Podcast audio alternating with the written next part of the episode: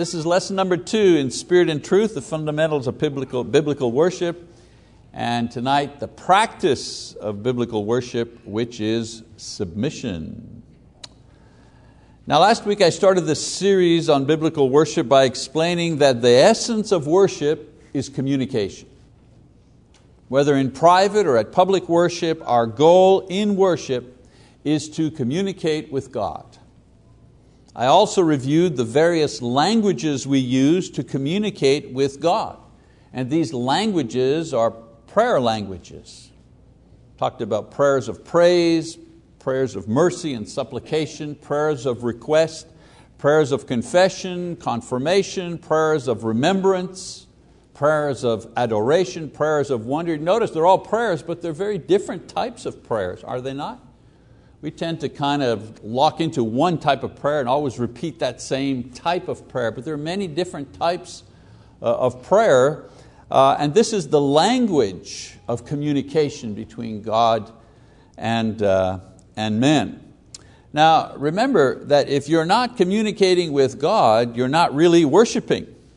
You may be at a worship event, but you're not worshiping. There has to be communication. All right, so we've talked about the essence of worship, which is communication, and the various languages used to communicate with God. We've listed several of these here in the overhead. Next question How do you get good at worship? I hear that all the time. We need to improve our worship. We need to get better at worship. Okay, how do you do that? I want to go back to my sports analogy you know, that I did in the first lesson, talked about the Olympic sport analogy. I said that sports is about competition and winning. You get good at your sport by training, by practice, by competing often. And your type of training depends on the type of sport you have. One thing I learned, very interesting, I saw a program that showed how Olympic table tennis, you know what table ping pong, Olympic table tennis players, one of their main training methods, you know what it is? Skip and rope. Because in professional table tennis, there's a lot of lateral movement from side to side, a lot of footwork. You really have to move your feet very quickly.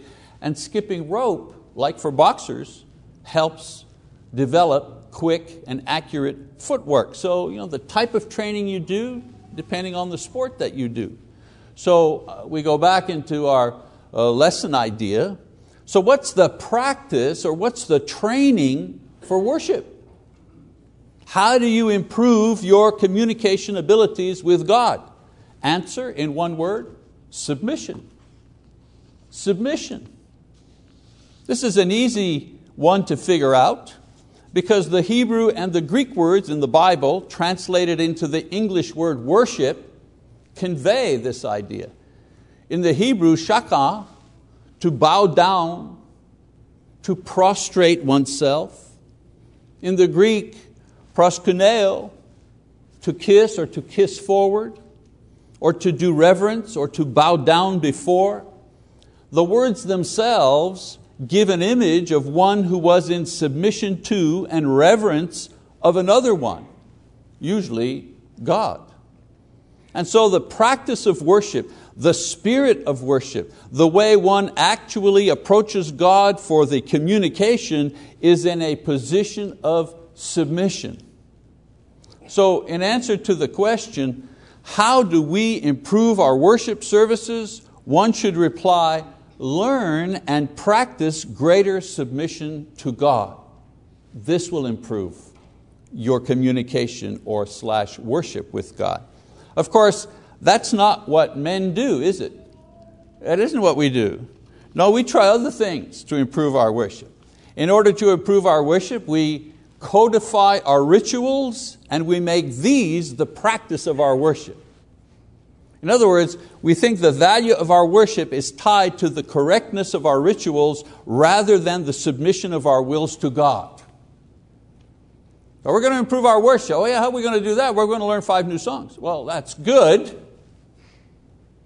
but that doesn't necessarily improve your communication with God. Of course, this is a normal human phenomenon when it comes to worshiping God and in religion in general. For example, Muslims do this very same thing. They have the five pillars of faith which guide their entire religious and worship experience. Pillar one, confession. There is no God but Allah and Muhammad is His prophet. Pillar number two, almsgiving, the two and a half percent, the zakat. Everyone needs to give two and a half percent. Pillar number three, prayer, five times per day facing Mecca. Pillar number four, fasting, Ramadan, the holy month. Pillar number five, pilgrimage to Mecca, at least once in a lifetime. These practices become their worship. The better they do it, the better their worship. Nothing new here. The Sikh religion has the same formula for worship and religious life. They call it the five Ks. The kesh, which is the long hair, you know, and the, uh, the long beard. The kangha, the comb or the turban. The kachara, the shorts or the cotton undergarments. The kara, the steel bracelet that they wear. And the kirpan, which is the sword, usually a small knife that they carry. You want another example of people who codify their rituals and make that their, their exercise of worship? How about the Jews, the Orthodox Jews? Orthodox Jews with the yarmulke, you know, the, the skull cap, long sideburns, the curls, the round hats, the long black coats, the dress. They codify that. And somehow that improves their worship, their communication with God. So every religion tries to codify their rituals or their particular dress and focus exclusively on these things to create or even enhance their worship to God. This, in their minds, improves the worship. In some instances, we do the same, don't we? We think that improving our a cappella singing is the way to improve our worship.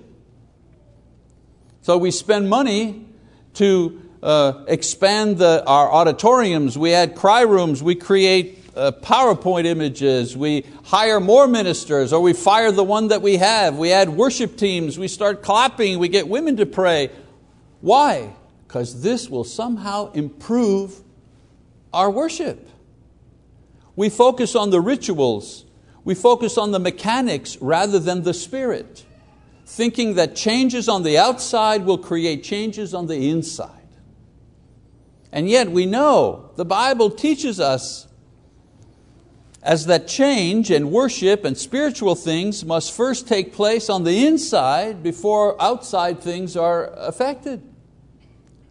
Listen to the words of somebody who really knew how to worship God in spirit and truth. He said, The sacrifice you desire is a broken spirit you will not reject a broken and repentant heart, O God. That have anything to do with new songbooks? How close to the front or how far from the front you sit? Psalm 34, the Lord is close to the brokenhearted.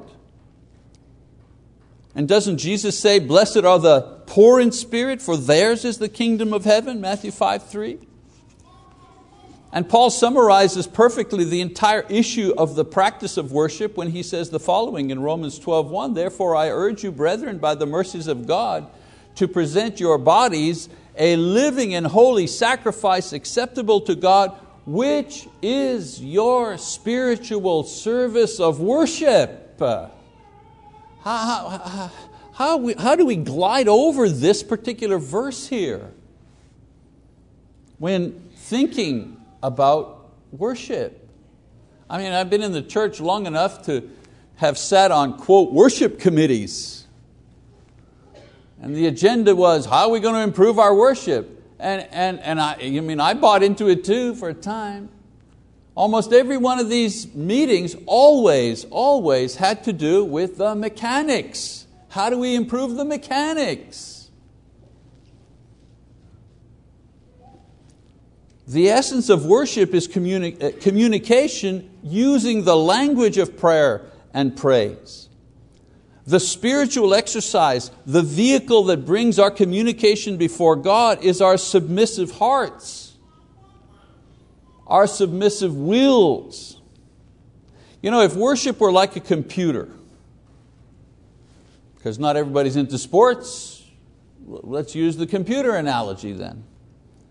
It's like the rituals and the building and the order of worship, that's the hardware.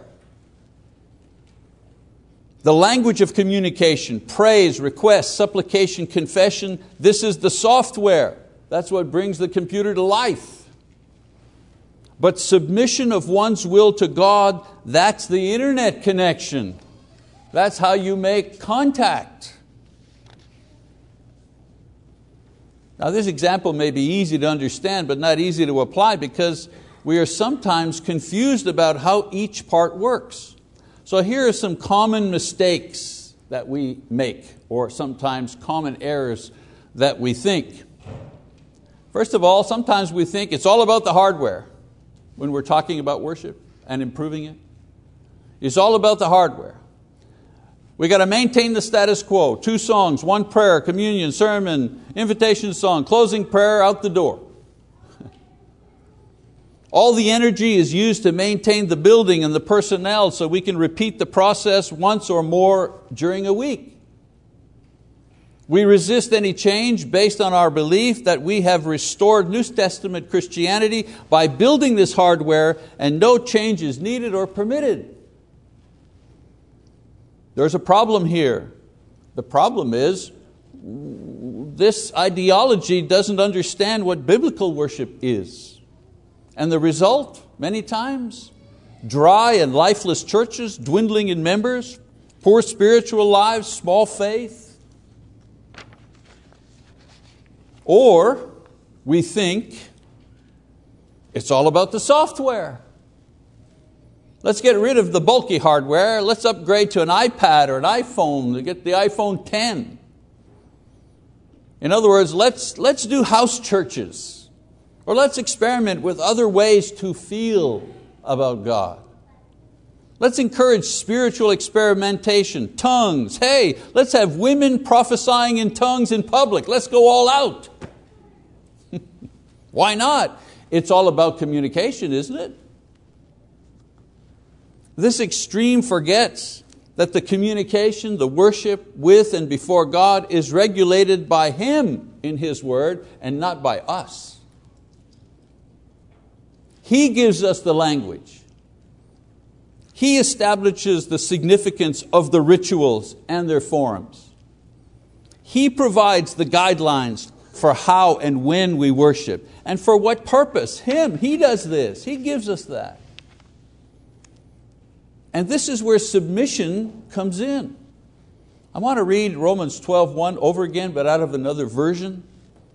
That kind of brings out you know, different aspects of this uh, particular verse. And so, dear brothers and sisters, I plead with you to give your bodies to God because of all He has done for you. Let them be a living and holy sacrifice, the kind that He will find acceptable. This is truly the way to worship Him. Notice here, there's no mechanics here, there's no hardware here. Paul explains that our personal, daily spiritual worship is expressed mainly in the way we submit our bodies to God in purity, service, and obedience. I may not have the opportunity or time to articulate my worship in words to communicate my love and praise to God. However, the actions of my body as I submit to His will in the way that I think and act are a continual act of worship, are, as Paul says, a true spiritual worship to Him. And I haven't, I haven't even cracked open a songbook. In this way, my actions and my words form a unified communication that serve as my complete devotion to the Lord each day. Uh, at some point in the day, I will be tempted to honor myself at the expense of someone else. The words are just on the tip of my tongue, and if I say them, I'm going to feel really good about myself because I have elevated myself by stepping on someone else. We all do it, right? And at that very moment, the Spirit of God will remind me that God raises the humble and He lowers the proud. Or will remind me that before a fall comes pride. And I will hopefully bite my tongue and not say the thing that would so gratify my flesh and just swallow it and let it go. I have worshiped God right there. I have offered my flesh to Him right then and there. The best advice I heard to uh, start this process, someone said, learn to say no to yourself one time a day. Just learn to say no to yourself one time a day. As I said, in this way, my actions and my words form a unified communication that serve as my complete devotion to the Lord. When Jesus said that God was looking for those who would worship Him in spirit and truth, this is what He meant. Submission on a daily basis permits one to be in a worship mode constantly. An idea much superior to the Muslim concept of daily prayer repeated five times facing Mecca. What, five times a day? That's it? You're boasting about that? You think that's a lot of prayer? You think that's what God wants? How about 24 hours a day? How about every time you think of Him? You're peeling carrots, you're making a stew, you smell the carrots, they're so fresh. Lord, thank you so much.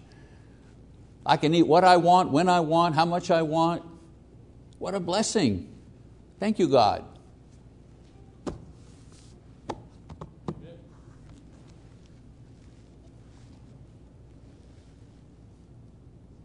Now, another notion of submission. In 1 Corinthians chapters 11 to 15, obviously not going to read those, but I think you're familiar with these, uh, this section. Paul explains the necessity for submission in corporate worship as well. In Romans 12, Paul is talking about my individual day, every day. I can be in worship to God. That's not to say that we just jettison all corporate worship, that you know, God doesn't care about that. Absolutely, God cares about that just different than our private worship. We don't have time to examine each subject that Paul discusses here, but obviously there were problems in the corporate or public worship assemblies of the Corinthian church.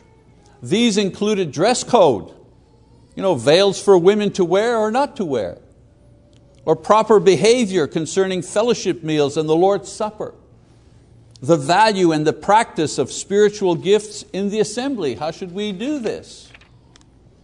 Now, the thread that runs through all of these chapters is that these Christians were not using the gifts or participating in the rituals according to God's will. The answer was not, for example, well, as far as the veils are concerned, let the women wear what they want to wear, or let's just bar them from public worship altogether. That wasn't the answer or to do away with the fellowship meal and the communion because it just caused so much trouble. That wasn't the answer. Or to restrict tongue speaking or limit the service to one prayer and one teaching per week. In other words, Paul wasn't saying to them, hey, you guys make up your own rules about public worship. Not at all. The answer was to be in submission to God's will for public worship just as one was in submission to His will for personal and private worship. It's all about submitting to God. And just as Paul briefly outlined what this meant for our everyday lives in Romans 12, 1 and 2, you know, purity, service, devotion, that's the exercise of submission from Monday to Saturday. He does the same for the public worship as well because of submission to God's will, which is the true practice of worship, because of that, the women continued in that day to wear their veils in conformity to the cultural norms of the time. And they were silent in the church, not leading or teaching in conformity to eternal and spiritual norms. And the common denom uh, denomination to both of these attitudes was submission to God's will. On one hand, the women did not contravene a cultural norm, in other words, just taking off their veils, because in taking off their veils and being exposed to that society meant that that woman was you know, immoral. So they did not contravene a cultural norm so as not to create a scandal and on the other, they submitted to the eternal and spiritual norm, not cultural, of male spiritual leadership in the home and now in the church. Two different reasons, one single reaction submission to God, the true spirit of worship by the women at that time. And then the men also submitted to the order or to the process that Paul imposed in order to provide a more uniform assembly. Submission was the antidote to the chaos and the competition that was tearing apart this church. They had great software, you know, tongues, prophecy, knowledge, but were unable to communicate with God because there was very little submission to the divine order. And then, of course, everyone had to submit to one another in Christian love so that their witness to others would be effective. You know, Jesus said, This is how all men will know that you are my disciples in the way that you love one another. John uh, 13 35. Do you notice he didn't say, This is how all men will know uh, that you're my disciples, how you love the lost, or how you love the poor, or how you love the world, but rather how you love one another? The chapter on love, 13, is really the nuts and bolts of how we are to submit one to another. Mutual submission is the practice of Christian love. It's the proof that we are disciples and our best witness for Christ. Without this kind of submission, there is no worship to God. If you cannot submit yourself to your brother that you can see, how are you going to submit to God who you can't see? And so, in avoiding the extremes, focusing on the status quo and just maintaining the rituals and thinking if we can just improve the rituals, we'll have better communication with God. That's one extreme. And the other extreme is, well, let's just dump everything and try to create our own spiritual experience. Uh, uh, uh, that won't work either. We need to find the right balance to enhance our communication with God in worship.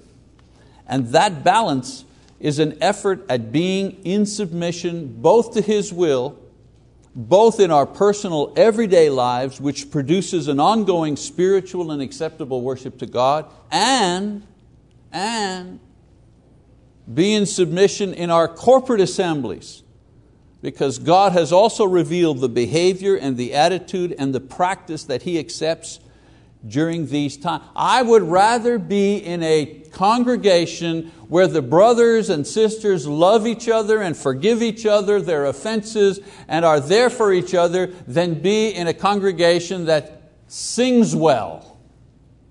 Now, if I can get both, I'm happy. If I can get a congregation that sings well and everybody loves each other, wow, that's, that's beautiful, that's perfect. But if I had a choice, these people love each other, but man, they got no ear. That's okay. Uh, I'll pick love or have, over having a good ear any day. In his famous devotional book entitled My Utmost for His Highest, Oswald Chambers writes that we as Christians become broken bread and poured out wine. Isn't that a beautiful image? We become broken bread and poured out wine. A wonderful description of the merging of our personal and public worship as those who are in submission to God. And so what is the, how do we get better at worship? Personal submission to God each day. and submission to God's will when we are together. This submission not only elevates our communication to the threshold of heaven, it also brings us to the true blessings of worship. And the true blessing of worship, you ever wonder what do you get out of worship? What am I supposed to get out of it? Next week we're going to talk about what we're supposed to get out of worship. Again, in a word, the true benefit of worship, transcendence. Transcendence. That's the benefit of communication with God, transcendence. And so next week, we'll talk about transcendence. In the meantime, if you have not yet submitted your will to God's will, in confessing the name of Christ, repenting of your sins, and being baptized, then I exhort you this evening, if you haven't done that, please do that. Be in submission to His will through the gospel. And if you have uh, been rebellious in your behavior, in your thoughts, in a way that has pushed God away from you and wish to be restored to a good relationship with Him, then let the elders of the church pray for you and encourage you in that. If you have a need at this time to respond to the invitation, we do encourage you to come forward now as we stand and as we sing.